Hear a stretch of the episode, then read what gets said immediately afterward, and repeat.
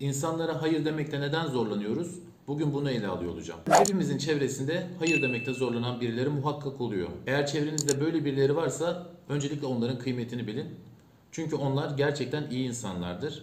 Bilerek ve isteyerek kimseye zarar vermezler. Onlar başkalarının ihtiyaçlarını kendilerinin ihtiyacının önünde tutmayı öğrenmişlerdir. Peki bu kadar diğerlerine odaklı olarak yaşıyor olmak acaba onların kendi hayatlarından ne kadar doyum almalarını sağlıyor? Sorulması gereken önemli soru bu. İnsanlara hayır demek aslında psikolojik sınırlarımızı ortaya koymayla ilgili bir durum. Bizlerin hem psikolojik hem de fiziksel sınırları var. Ve hemen her şeyin bir fiziksel sınırı var. Örneğin evlerimizin fiziksel sınırı evimizin kapısı oluyor ve o evlerden içeri sadece o evde yaşayan kişiler ya da onların misafir ettiği insanlar girebiliyor.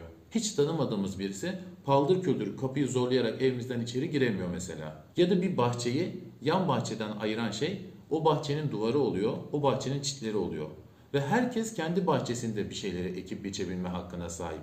Ya da bir arabanın fiziksel sınırı yine arabanın kapısı oluyor ve o arabanın sahibi sadece istediği insanlarla seyahat ediyor. Bazen otobüste ayakta gidiyorken ki genellikle otobüslerde ayakta gidiyoruz. Birilerinin fiziksel sınırımızı çok fazla ihlal ettiğini görüyoruz. Yani insanlar bazen böyle burnumuzun dibine kadar sokulabiliyorlar ve o zaman içimizden ya kardeşim hayırdır öpecek misin de yani bu kadar ağzımın içine doğru sokuluyorsun hissiyatı geçiyor. Fiziksel sınırlarımız ihlal edildiğinde fazlasıyla rahatsız oluyoruz. Peki psikolojik sınırlarımız onlar da bu kadar net mi? Yani bizler psikolojik sınırlarımızdan içeriye sadece istediğimiz insanları ve istediğimiz oranda mı alıyoruz? Yoksa aman insanlar kırılmasın, aman şimdi bu söylediğimi yanlış anlarlar, aman üzülmesin diyerek hayır demek istediğimiz halde kendimizi evet derken mi görüyoruz? İnsanlar neden hayır demekte zorlanırlar? Çünkü başkalarını kaybetmekten korkarlar. Onlarla sürdürdükleri ilişkiyi kaybetmekten korkarlar ve bu yüzden onların ihtiyaçlarını kendilerinin önünde tutarlar. Genellikle de ölümlü dünya değil mi canım zaten ne gerek var tatsızlık çıkmasına diye düşünürler. Ben de böyle diyorum zaten.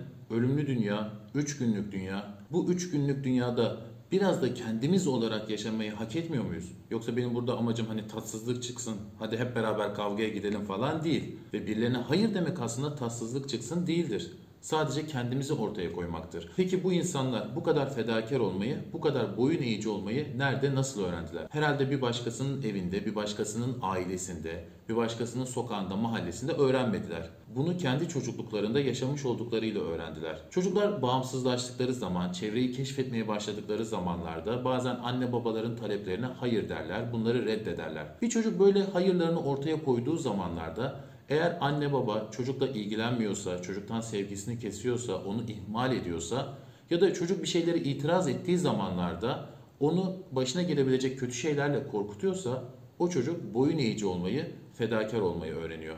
Tabi hayatın içerisinde bunu kırabileceğimiz diğer dönemler de var. Yani ilkokul çağındaki yaşantılarımız, ergenlik çağındaki yaşantılarımızla beraber kendimize yeni beceriler ekleyebiliyoruz.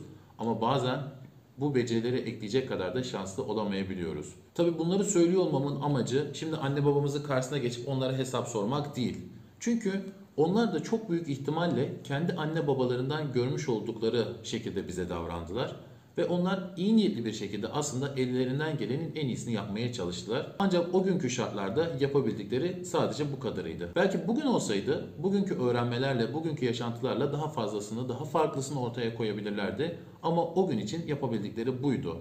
Bu cümleyi benden birçok defa duyacaksınız. Çünkü geçmişimize dönüp baktığımızda neden, niçin soruları bizi çok doğru bir yere götürmüyor. Geçmişimizi kabul edip ancak oradaki bir taraftan da kör noktaları keşfedip o kör noktaların bugün önümüze engeller koymasının, setler çekmesinin önüne geçmek amaç. Bir kez daha ifade etmek istiyorum ki insanlara hayır demek onları kırmak değil, kendi özgür irademizi ortaya koymak ve aslında ruhumuzun özgürleşmesine olanak sağlamak. Bugünkü videomuzda insanlara neden hayır diyemiyoruzu ele aldık. Bir başka videomuzda hayır demeyi öğrenmek için neler yapabiliriz bunları da konuşuyor olacağız.